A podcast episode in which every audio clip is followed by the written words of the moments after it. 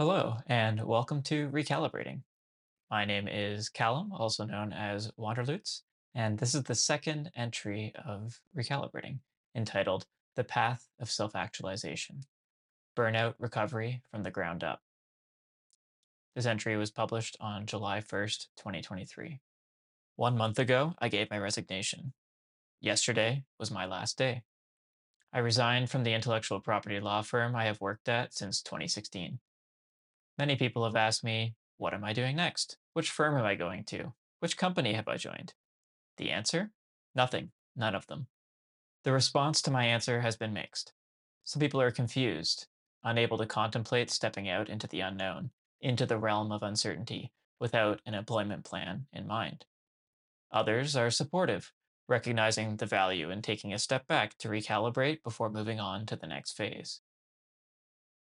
One comment in particular has seemed to resonate with people in both camps, that I am burnt out. Burnout.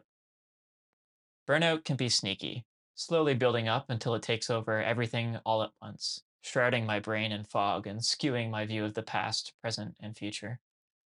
Burnout can make it hard to care, introducing apathy towards many things, stifling change and making it hard to break away. It can also be hard to recover from. I realized that for me to recover from burnout, I needed to do something I haven't done for years, truly rest. I've taken vacations, but my level of depletion from burnout is such that vacation does not seem to recharge me back to 100%. I need more time, more rest, more purpose. The burnout recovery pyramid. To help, I have been going to therapy. During therapy, I was shown this burnout recovery pyramid, modeled on Maslow's hierarchy of needs. More on that later. The more burnt out you are, the further down the pyramid you should start in order to begin the recovery process. It makes sense. If you are slightly burnt out, reconnecting with things you once enjoyed can engage and pull you out of burnout.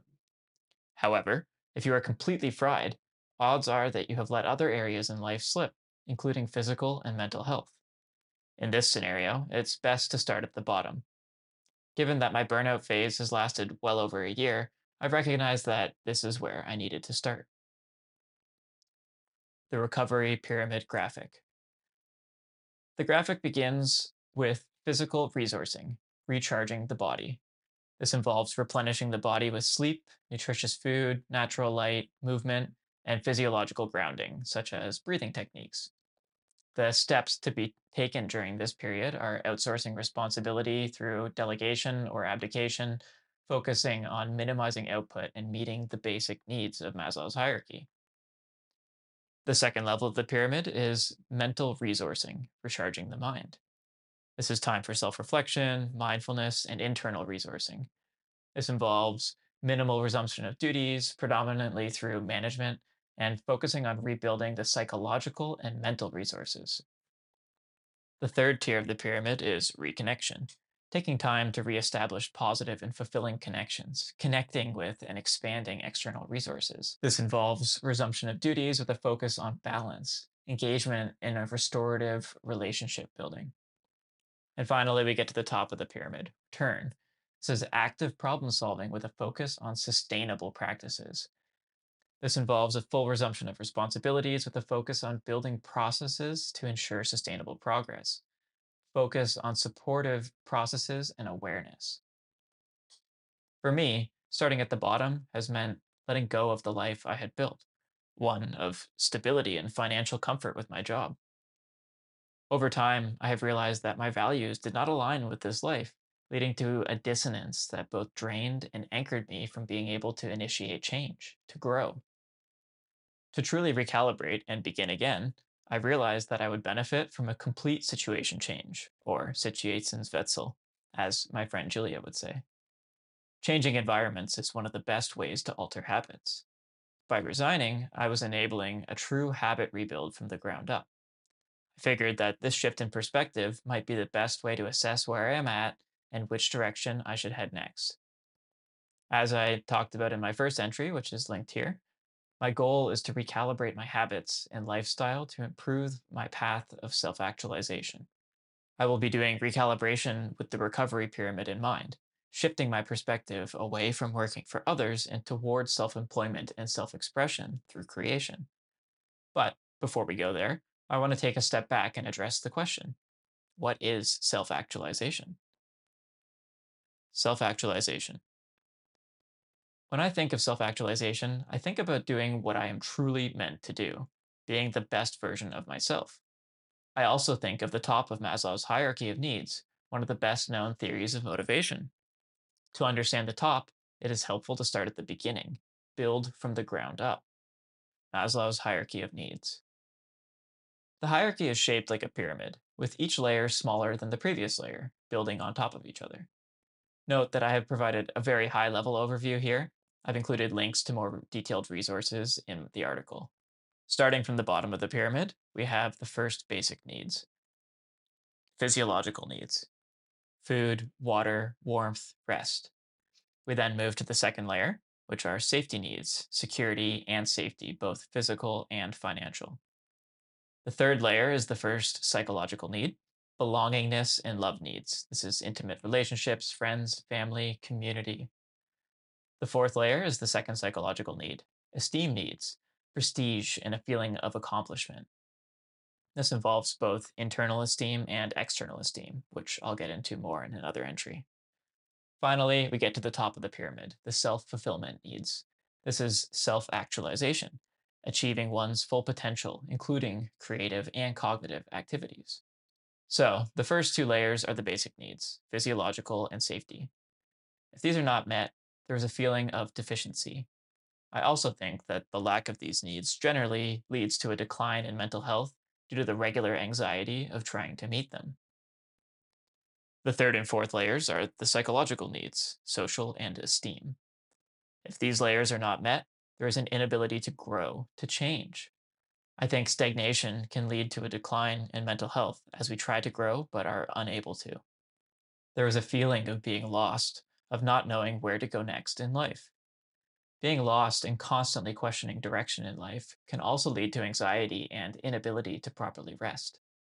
Lacking these needs leads to deficiency, slowly moving backwards. Next, we arrive at the peak of the pyramid, self-actualization.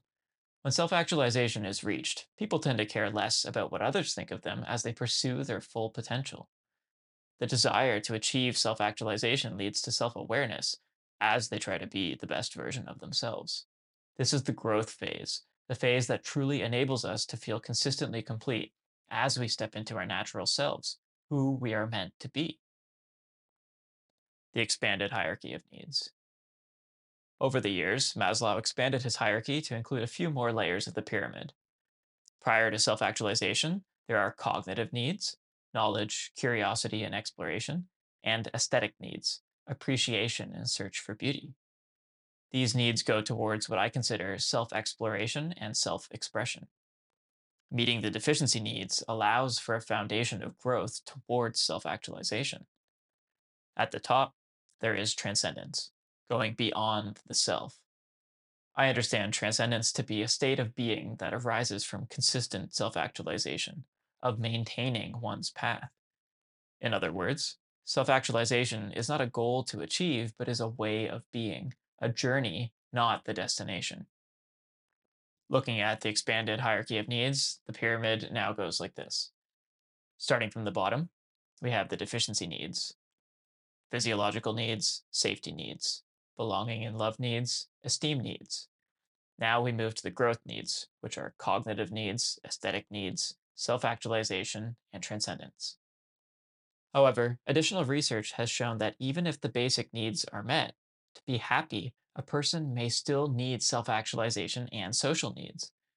I personally think that self-expression is one of the best ways to maintain the pursuit of self-actualization.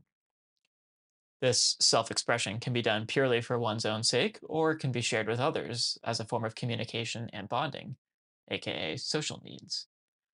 I also think that the lack of self-expression can lead to a deficiency in multiple areas of the pyramid, though of course that will depend on the person.